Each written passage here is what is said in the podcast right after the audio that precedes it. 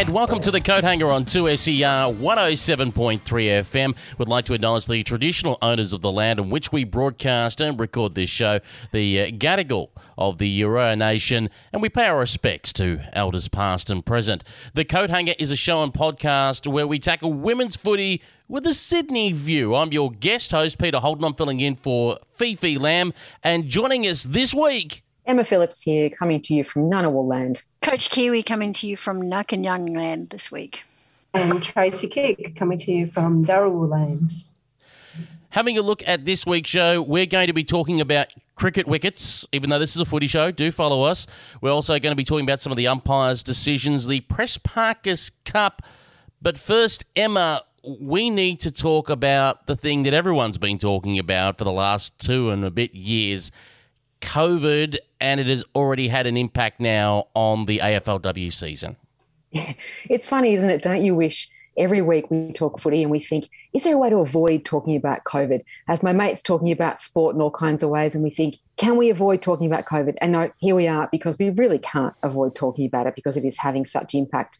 And every week goes by, it seems to change. So we never really have to talk about this. Um, uh, look, you know, we, we have the impact of the two Western Australian teams coming across, and they are, are based in Melbourne until it's another three weeks they're there, is it two more weeks? What happens after that, we're not sure.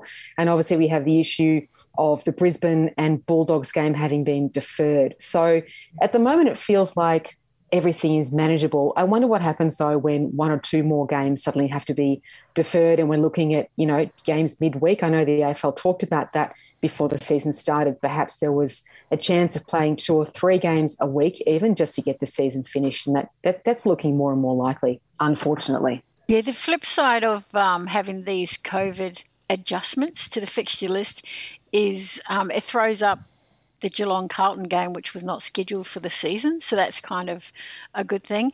But um, I guess the worry is, as a coach or um, you know the strength and conditioning team, is losing that um, regular games. So you know now Bulldogs and Brisbane Lions, although they've got a bunch of their players and staff out with COVID, they're also now one week without a match.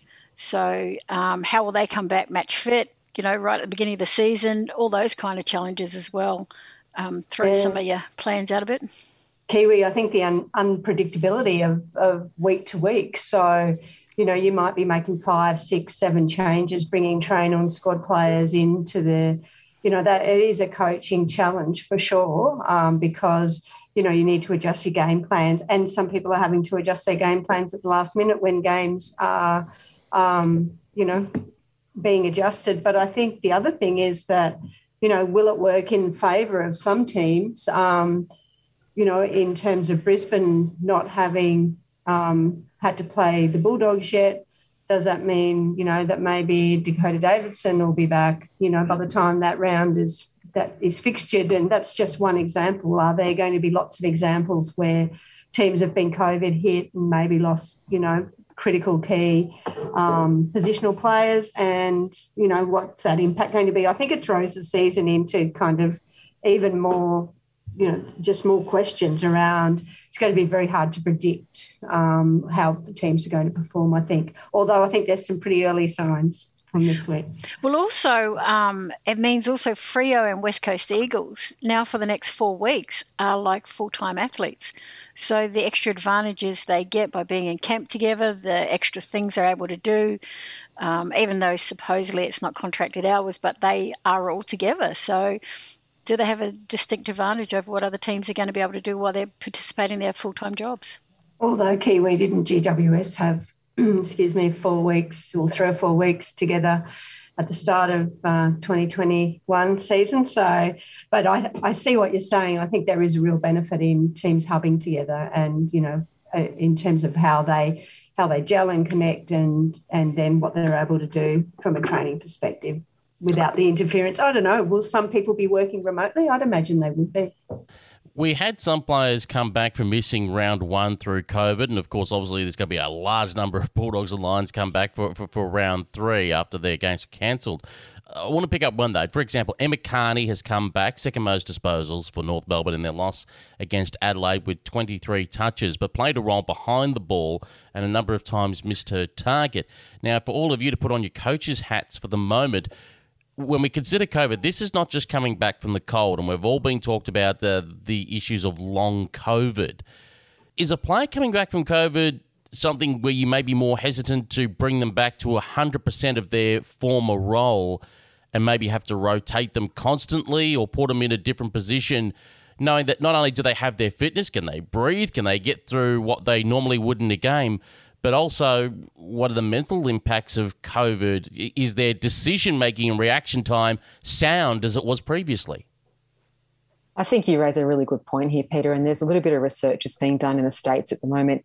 I think it's on football players. And obviously, all this kind of research is in its very early days. But there has been some suggestion that the skills have dropped. So clearly, they can measure lung capacity and that kind of thing. And where that's been okay for players who have had COVID coming back to play, seems like things are going to go all right. But their skills have actually dropped reasonably substantially. So, again, very early days on that sort of research. And we clearly don't have that here, whether we will, uh, but we can watch it, you know, as commentators of the game, we can watch this kind of thing. No doubt coaching staff will be checking out for such things, but I think it's a really good point to raise. I'm keen to hear from Tracy and Kiwi on this too, because both coaching obviously would be checking into players' fitness, and we know that players don't always tell us the honest truth about where they're at too. So it's something to watch carefully. I think you're spot on. I think players will be keen to get back out there, especially if they've seemingly only had fairly mild symptoms, which, of course, with Omicron, a lot of people are reporting. Um, but from um, you know, some from some reports, the fatigue associated with Omicron is still very real. So, um, you know, trying to rush players back in so you've got your best side to meet the next week. You know, will that will that be a really strong consideration, uh, especially if players are reporting that they feel good or pass fitness tests or whatever keyword? Yeah, it um, it actually did look like Emma Kearney played a little bit from the half back line too that we don't normally see in a game. So whether they were looking after her in that regard as well. Um, Bree Davey in her interview at half time mentioned about Chloe Molloy needed one more day then she was potentially available for selection. So um, just needed the extra bit um, to pass the health test, I guess. Um, I've seen it with a couple of our young players um, in the NAB League where you know, elite runners can't bounce back and run as elite as they did. And this is even a month after they had COVID. So, um, you know, unfortunately for the AFLW, they don't have a month to um, take off and, and get back. So it's it is some tough, challenging times for sure. From the fitness of the players to the fitness of the grounds. And I was watching social media, and Coach Kiwi pointed it out straight away. What's the deal with the cricket pitches? Hey, look, you know, anyone who's been down to Victoria Park knows there's holes that the dogs dig up. But in the weekend, it looked like someone had dropped in a cricket pitch. It, I don't know if it's running the opposite direction to well, it depends what sort of boundary you want to hit when you're um, at one end of the of the wicket. But there, but um, you know, definitely I question how safe it is, whether they've just patched the field or are they now using this traditional football field as um, as a backup cricket pitch as well. And um, GMHBA Stadium out at Geelong, they also had a cricket pitch put in, which I think is um, Emma found out was for a BBL game or the potential for, I think, the BBL game. And I'm, I'm sort of having a, a mild giggle here, Kerry, thinking about the days, and you'll have done this too, where we played on ovals that had the synthetic cricket pitch right through the middle, you know, just sort of skate across it with your boots. Nothing like that, of course, going on here. But look, I don't, I don't think we know the entirety of this story, but uh, you know, there are some questions around BBL season, the, the men's BBL season having been sort of thrown into a fair bit of chaos because of COVID, and them needing to have backup grounds. Uh, so I know that GMHBA Stadium is one of those grounds, whether it's just being, you know, somewhat prepared in case they need to do that after the AFLW season or somewhere in the middle of it. Hopefully not, but that's what looks like, may, you know, may happen, unfortunately. And I get that cricket's an important game to Australia, but these are our elite female athletes playing on what now looks like substandard pitches for football. You wouldn't say a men's not good game, optics, is it? Exactly. Yeah, yeah, exactly. Yeah, finish that sentence, Tress. I was just going to say you wouldn't see a men's game playing with a cricket uh, pitch still intact. Mm.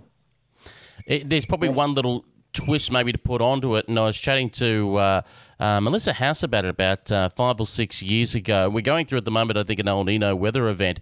Uh, but we've talked about with this being a summer competition and the obvious effects of climate change. We're playing a game that's meant for winter during summer, and as we hit to drier uh, uh, uh, conditions, in fact, uh, somewhere in Australia hit the record of over 50 degrees this week.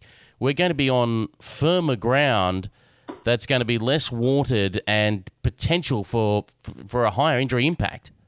Yeah, look, I think you're right. And we did touch on it last week about these hard grounds. And of course, none of us are scientists and know this for sure, but I think it's certainly a question to raise. I know also that um, one of our um, friendly pod rivals had a couple of players on during the week who were talking, Erin Phillips was one of them, talking about the timing of the season.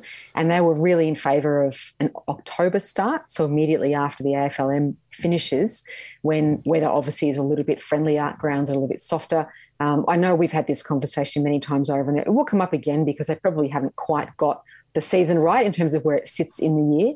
Uh, but look, this issue with having now we've got several significant injuries to big players. We've got cricket pitches in the middle of it. It's 35 degrees. What happens when it's 45 degrees? You know, there are issues, no question. They'll be kicking the ball in leather running shoes. Adidas, get onto it. I think they're called touch shoes, aren't they? You know what they wear for touch footy? Yeah, pretty much it is, yes. Come on, we want to see the Dunlop volleys come out. yes, the volleys. Let, us talk about the umpiring. We talk about the players wanting to become more and more elites. It seems to be a bigger gap now between the players' eliteness and, and where we're at with the umpiring uh, for the AFLW and the pool of umpires that they have selected. Um, a number of decisions throughout the week. I think the most obvious one for a lot of people that was talked about a lot on uh, Channel 7 was the Collingwood St Kilda game at Victoria Park, where the Saints were pinned for a deliberate rush behind, which allowed Collingwood a, uh, a free kick on goal straight from the goal square. Replays would show not only did it not come off a St Kilda player's hand, it came off a Collingwood player's hand. Uh, you're allowed to deliberately rush behind if you're under pressure. And the Saints player had two players from Collingwood jumping all over them, going for the ball at the same time. Um, I guess uh, A, what can be done, and B, the other incidents that were spotted during the week. Kiwi, this is your bag. yeah. Well, you know, it's funny, that particular one, straight away, I was like, hang on, Pies touched that. And that was just more to do with the way that Sarah Rowe swung her arms at the ball was different to the way that the St Kilda player placed her arm. So she would not have got that trajectory had she had it connected with the football, whereas Sarah Rowe actually hit it towards the goal. Um, but aside from that, you know, do we do we have a camera? Do we give them a goal review, or does something come in in in that kind of situation? If it was down to a single goal, that could have you know made or break a team for the season.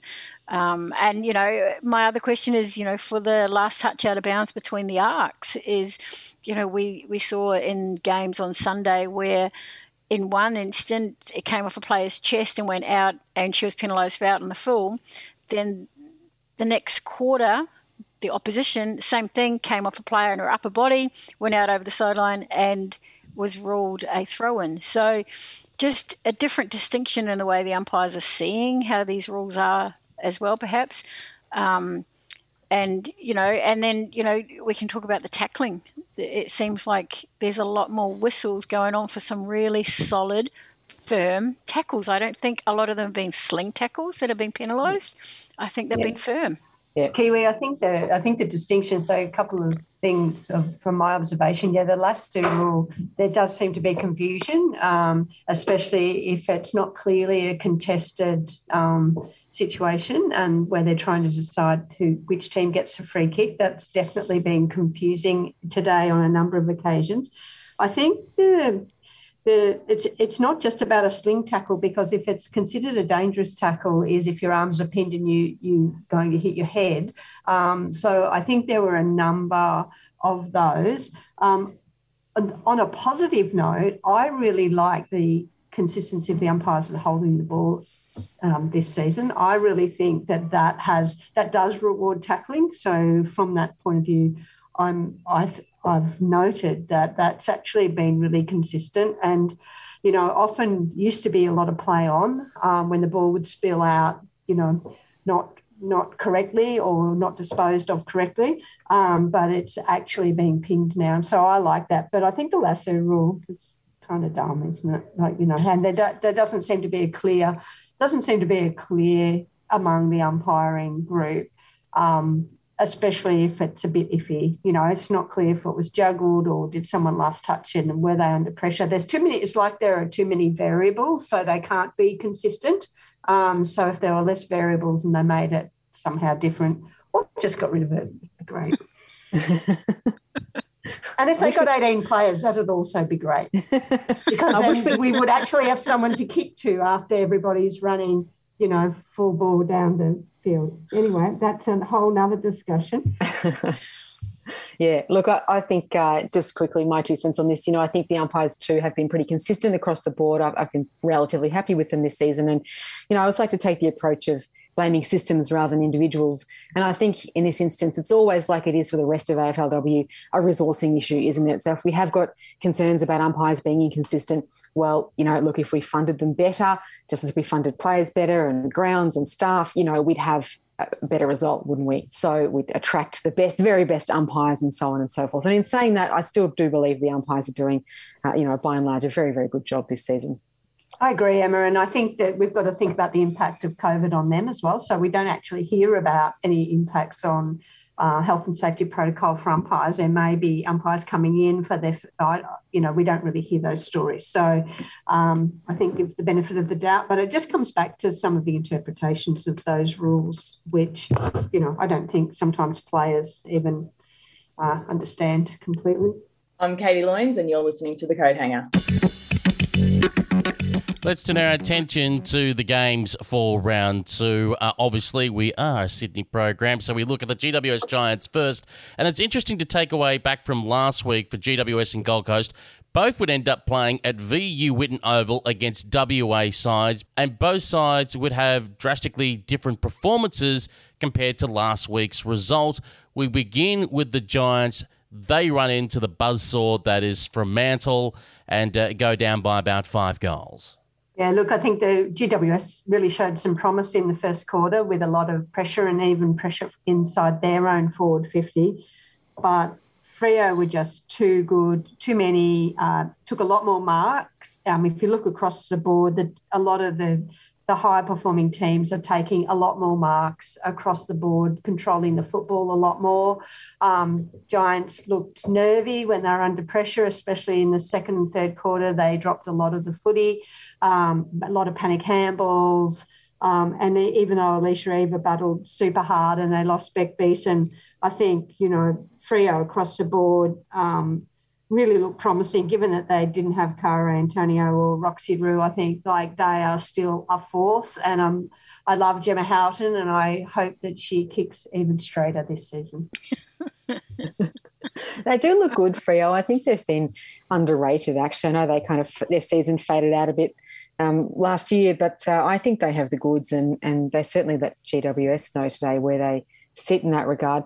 Trace, I think you're right though about some questions around the capacity for the Giants players to handle the pressure. You know, and it really it came at them today, and they they crumbled. I mean, they dropped really easy marks left, right, and centre. Um, they were fumbly all over the ground. You know, and I think that that ability to pick up the ball clean and and find a target is really going to set you know separate the the wheat from the chaff. So um, they're in strife in that way. I did like I did though on a positive really like Cora Staunton's first quarter, and especially after she, she kicked a couple and then got a mark. It was a good 45 metres out and instantly just pointed at the goal. I'm going there. yeah, yeah and, and, she had that one from the boundary too, where, I, oh, you know, I, I love to see that she actually kicked a drop punt at that. But, yes. you know, I feel like that Cora's responsible almost for that, for the the set up sideways kick that the men now, you know, do prolifically. I, I think she's actually responsible for that because there'd been Irish players you know, since Jimmy Stynes playing with the men, and nobody had taken it on board. But all of a sudden, the Staunton effect. Um, so I think so. With the Staunton kick, not the Staunton lick in your musical world, Trace, but the Staunton that's kick. right, correct. And I think the other thing about Cora is. I think it's just a really sound decision, and I don't think it's based on her fitness or anything. I think it's based on her impact deep to play her deeper and not so high up the ground. Mm. Where, you know, she was notorious for trying to take on, I think it's the Gaelic thing, but trying to take on, you know, 100 players, got caught with the ball 700,000 times. Um, and, you know, we're not seeing that because she's getting, you know, she's leading, she's getting, you know, better ball fed to her. So I think that that's impactful, but you can't do it with one goal kicker you know, and I think that they, they've got to stand up up forward still. Yeah, I think um, I think Cora has really improved and, and learnt more about the game, and I think that's starting to show. And her coming, you know, further up the ground probably opens the space up for Privitelli. But then if you look at the other ones that they're slotting in in that half forward line, is you've got Catherine Smith, Katie Loynes, Haneen Zreika, Nick Barr. Like none of them are forwards, so you know, you, are not getting really good leading patterns. You're not really getting really good support up there that traditional forwards would sort of know where to position their bodies and things like that. And, you know, that shot that Cora had from 45 metres out, if Erin McKinnon had some real good footing outs, she could have just shepherded it through instead of trying to get a touch on it. Mm. So, you know, just little footy smarts like that can make a big difference. And then it was right after that, Freo came back and went, hey, you know what? we're going to kick some goals at this end of the field. And um, and I, I don't know if it's a coaching directive at Giants, but it looked like the backline won a lot of balls in the first quarter because they were playing in front. And then for some reason, it looked like they switched and started to play behind. And they were just outmarked, you know, outled to the football. Um, and it really, I think, highlighted some of their lack of speed across the Giants' backline. So Greg Kiwi, I think there's a, a, real lack of speed across there, and I think too, you know, you look at the the different pressure and the perceived pressure that was created by Freo compared in to the to the game against the Gold Coast the previous week, you know, and and someone with the likes of Haneen, you know, who who works tirelessly, but it, you know, in the Gold Coast match, she was able to find some space and, and get those disposals. So she was, you know, the sort of heat that Freo bring. Um, I'm not sure that there's a couple of players there that just aren't quite up to that, the decision making and the cleanness in that heat. Mm. Yeah, that's what it looks like to me. It's just, yeah, that real, real footy smarts that you can make a decision so quick and clean and nowhere. Like, you know, one point she had a free kick and she went back into trouble instead of there was a switch across the field like open the game up take take them yeah, they on. kept going back long back long and um, you know once Freo got running that's where they're dangerous so yeah Peter, can we talk about another game? Indeed, we can. Since you were talking about forwards, the notes that uh, Fee has done simply says Perko for the Gold Coast v West Coast game. And, and may I say, I think for most of the game, we thought, okay, typical Gold Coast. They're going to push the opponent for a bit and then they're going to fall apart. Uh, instead, Emma Phillips, we have a Gold Coast Suns win the first time in over 600 days. 600 days, is it? No, 672. 672. They won a couple, they won a couple in their first season and then cricket. Nothing last so, year. big time celebration for them today. Super effort. And considering that they, so there were four goals kicked in the entire match. That's the grand combined total of both teams up until three quarter time. And then there were eight goals kicked in the final term. So, any footy fans out there that haven't seen this match and think, oh, Gold Coast, West Coast, maybe not, definitely watch that last quarter. It is a ripper. And we need to talk about um, Tara Bohanna and her three goals in the last quarter. What a superstar. Um, and Rowbottom, I know you want to talk about Rowbottom Kiwi because you're such a fan, but she's really just coming into her own now, isn't she? Um, apparently, the Gold Coast chant was going around Whitten Oval. So who would have thought that would come to Footscray? But there we are. What a game. Oh, look, you know, in 2020, they showed some real promise in the style of that, you know, in the way they went about their game. And I remember them coming to um, take on North at Arden Street, and they really put the sword to North. And it was like, yahoo, you know, we've got another team from Queensland that's going to play some really good quality football to get behind them. And then it just all crumbled last year, and just nothing really came out of them. And I think today, that they had a patch of last year's form and then they had a patch of what they showed previous, and then I think showed more of what they're going to do because I think their list this year they've really recruited some some key players with experience, and um, you know like they've got Vivien Saad and Sad in there as well, who I thought she was really good. She was put under a lot of pressure in that back line and just kept repelling stuff. And, you know, North used her as a ruck. She's not particularly tall, but she can get about the field. Um, I thought, you know, it was really good to see Charlie start to assert her presence through the midfield. Um, and then Perko, the work that Perko did in supporting those other forwards, you know, they just all worked together. They didn't look like they were goal hungry they would just look like they were there to perform as a team, which I think makes a bit of a difference. And, you know, for um, all intents of, you know, probably halfway through that last quarter, Eagles, I think, you know, hung up their boots. They, you know, thought the game was in the bag, and they kicked three in a row, and it was all theirs to um, to be had. And and Gold Coast went, uh, no, we're not here for a week. Uh, we're not here for a month on holiday. We're we're down to get some points. So, um, yeah. yeah, what a what a ripper game they showed real mettle Kiwi. The other one that I was really impressed with was Jackie Dupay, um, and I yeah. think she she the, the, thing about Gold Coast is they've got some real size across the lines um, and and mobile size. So I think that's really good. And Groves Little, they were awesome. Um, the, the pace they have um, really helps drive that ball forward. So I don't know. I mean, they take on Brisbane next week, and um, you know, we'll Brisbane be COVID recovered and will the Gold Coast be hungry? So, yeah, but it was a good game, wasn't it? I really enjoyed the last quarter. I'm with you. Um, M, have a look at it if you if you hadn't watched it because uh, they started kicking goals and the games opened up and you started to see some real run and some better ball use. It was really good.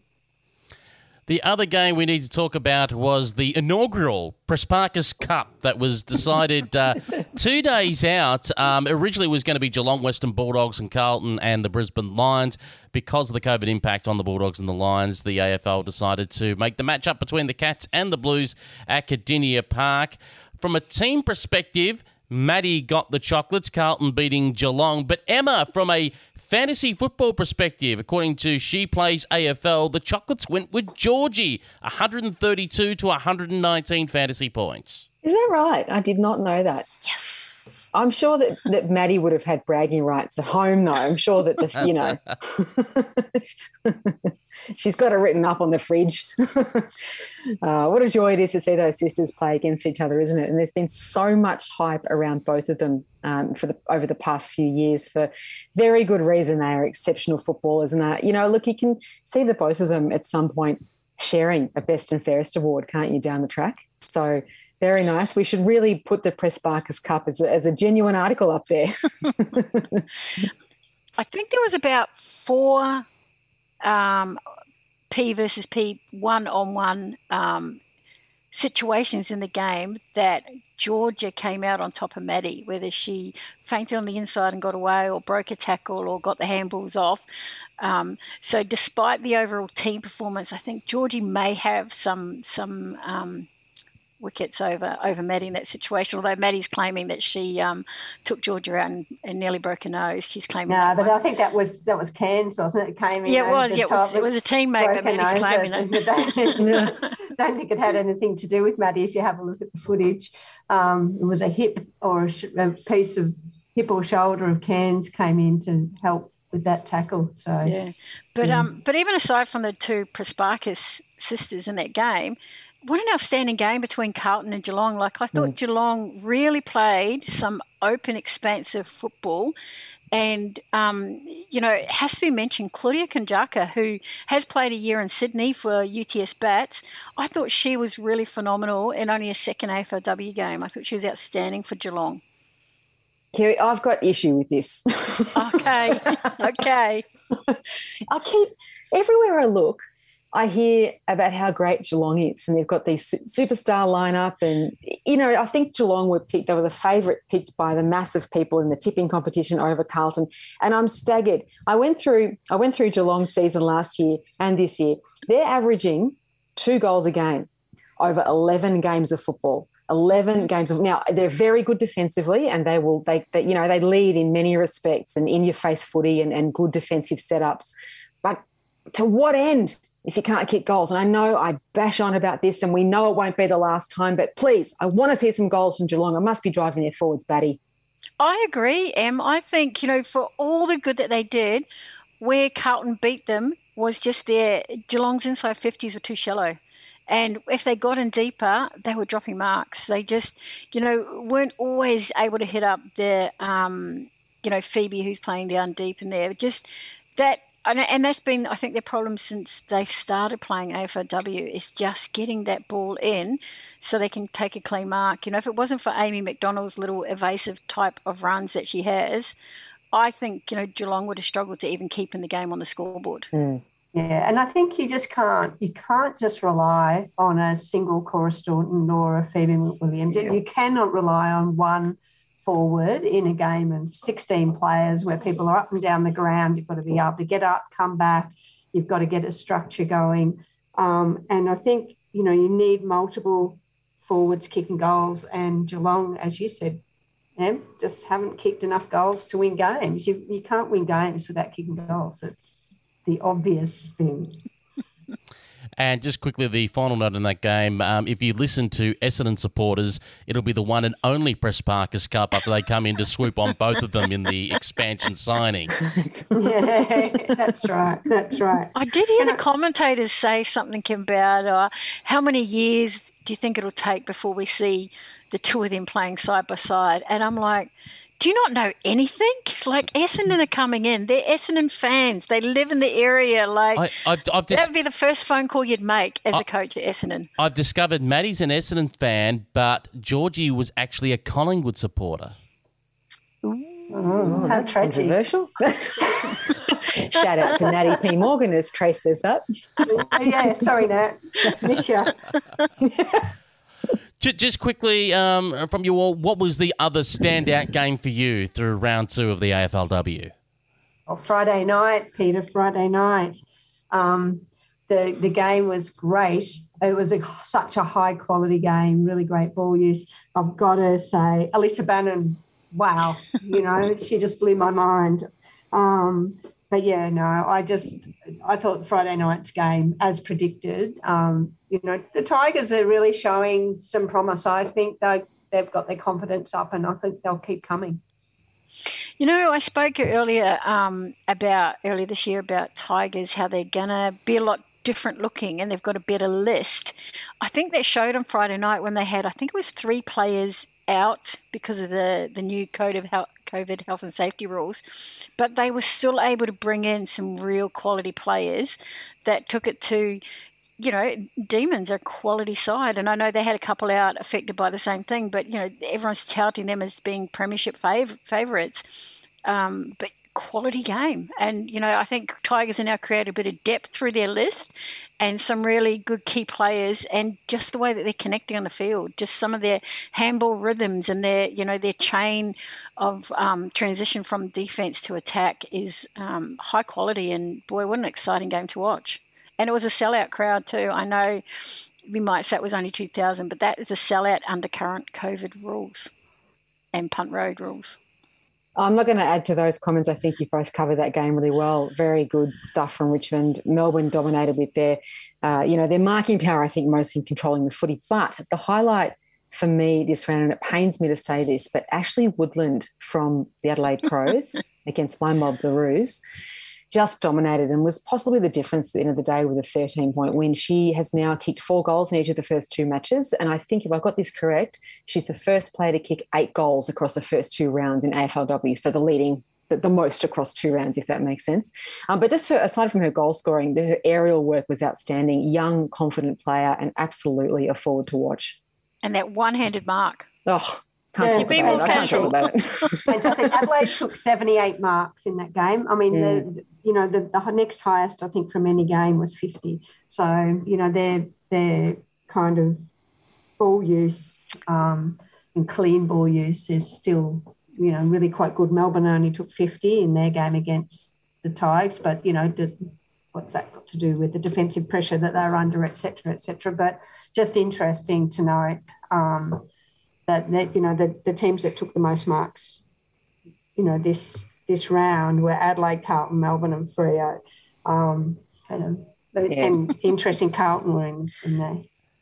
And and just wrapping that up, someone for the love of God, please tell me that there's a documentary crew following the Adelaide Crows because this has Last Dance vibes about it. They know they're going to get broken up with Port Adelaide coming in for the next season. It just feels like they all know this is the last go together. All the chips are on the table. Yeah, you're not wrong, Peter. They've got a real hunger about them, Adelaide, haven't they? You know, they shouldn't have, given how much success they've had, but here we are. They are looking the goods. And bouncing back burnt, you know, when you lose a grand final, you tend to come back a little burnt and a little bit hungry too. So, um, yeah, there's, there's, a, there's a lot of meat in their hunger, isn't there? Mm. Yeah, yeah, for sure. Okay, let's take a look at the tipping competition after AFLW round two. Uh, Tracy, who is on top? Well, it, the, the, this week the leaderboard jumped around during the games, um, but uh, Tiff is still on top um, after the final uh, siren of the, the last game. In fact, the top seven people are on the same 13, uh, 13 wins or 13 selections. Um, so, uh, top five Tiff, Mary, who was there last time, Natty P, shout out to you. Philip. Anyone know Philip? And uh, someone called Emma Phillips, number five. Um, so I don't know who she is, but she must be all right. Um, look, I She can only talk stuff. about my own personal tipping quest, which you know took a dive. I've got to say this week, but um, I've decided that I think Fee said this week that she's tipping with her heart, and I, I, I know in my heart of hearts not to pick certain teams, but I can't help myself. I'm like, I want you to win. So I will will you over the line. But no, the tipping comp's going great. We've got seven in contention on 13 and then a string of others on 12 and 11. So let's see what happens next week. Trace, I feel like every year we have to unpack your difficulties with your own tipping system. I know, Are we but at the point of needing to get a therapist in? Let's get a therapist in for you to work out your tipping, can we? I think that's a good idea. And that's probably why I didn't report on the tipping last year. But, you know, look, I promise not to mention myself next week, And I do. unless I get all of them right. Hey, you might jump up the um, positions on the ladder. Oh, and I've got to shout out to Claire and Emma Phillips, who both got seven. Hey, I was waiting for that. Didn't want to say anything. Well done. But one of the games was wasn't on, so he actually got six. But We'll the call it tipping seven. comp called it seven. Yeah, we'll go with that. it's official. Let's take a look at uh, round three action of the AFLW. Now, on paper, it looks like that every game is going to be one sided. And it's interesting that after two rounds, we still haven't had a game that's been decided by less than a kick. There is one game that seems to pique interest. and I want to ask everyone, how do you think it will go? It'll be up in Queensland. It'll be the Brisbane Lions, who've had a week off due to health and safety protocols, up against their rival, the Gold Coast Suns, who are now very buoyant after beating West Coast. Trace, this is one for you, the Queensland mob. Yeah, so well, you know, I think I think you're right, Peter. I think it really before you wouldn't have really considered the Gold Coast to be competitive. Um, but they're full of confidence and you know what can they bring and and what sort of team will Brisbane bring out and what will what will their vibe be? I mean, I think they'll be super hungry to get a win on the board. They're last year's premiers and they're currently sitting there at, at zero and a game behind everybody else. So I can't see them, I really can't see them collapsing under the pressure of the Gold Coast, but I think the Gold Coast will give it a red hot shot. I've got a couple of other games I reckon will be good games, so Well, I was about to say, I'm going to put the hit on first by saying you've all got $20 in your pocket. You can only buy a ticket to go see one game. So, out of the matchups that we have, what is your number one priority game that you want to see? Freo and Tigers for me. Yeah, I reckon that'll be a really cracking match. And um, you know, it's it's Freo a week together, coming off a pretty solid win um, against Tigers, who's showing pretty you know quite a bit of promise, but didn't get the points last week. So, um, you know, if if you want to have a quality match going into a tough match, you want to be playing against the Demons, and I think that's the best prep that Tigers have had. And um, yeah, I agree with Tracy. I'll spend my twenty bucks at Punt Road. My 20 is going on the Doggies v Carlton. Not necessarily two high flying outfits, but I think looking for that match that is going to be decided by less than a goal, that's the one. Give me a match like that any day. So looking forward to that one. Well, you are doing well at the tipping, so you might be right. Thank you very much, Tracy Kick. And since you mentioned Doggies v Carlton, it is also the Pride game, and Carlton have announced that they're selling online at this very moment their Pride jumpers for 2022 for those that would like to take a look and uh, purchase those. But Tracy, you said you've got the shopping list out. What else are you looking at for round three? Well, no, that was my shopping list. So Freo Tigers, Bulldogs, Carlton, and and Brizzy and Gold Coast. I, I do think the others, um, you know, the other side are, are going to be, I think, uneven. The games. I think they're fairly predictable for tipping as long as you don't tip with your heart. Um, I think that the the sides that are not probably going to be the favourites will hang in the games for the first half and then they'll open up in the second half. I think that we're seeing that more and more. And some of the sides, the lesser well performing sides, uh, have been able to manage to go toe to toe with some of the teams. So I think, you know, I think they'll still be good matches. And before we let everyone go, uh, I need a case of you've got to show me something. What side at the moment? It doesn't necessarily have to be a win on the weekend, at least a quality performance where they push their opponent. What side has to show you something? Oh, the Giants. It's got to be the Giants, doesn't it? Yeah, it's got I think they've got a tough one against North Melbourne at Arden Street, but uh, you know they've they've sort of set up camp in Melbourne now for a little while. Hopefully they've settled. They've just got to come to the party now. I think they've got some really quality, experienced players, and Arden Street's. I don't know. It feels like a bit more of a smaller, compact oval that may suit the way the Giants play. They don't get exposed on the outside with their, you know, lack of speed or lack of pace by some key players. And that may, you know, if they're clever, they could work that in their favour to really counter some of the attack that North have. Well, like Novak Djokovic, it's time for us to get out of here. It's been a pleasure having your company on 2SER 107.3 FM for the Coat Hanger Footy Show. Emma Phillips, Tracy Kick, and Lisa, Coach Kiwi Roper, thanks again for your company this week. Pleasure is all ours, Pete.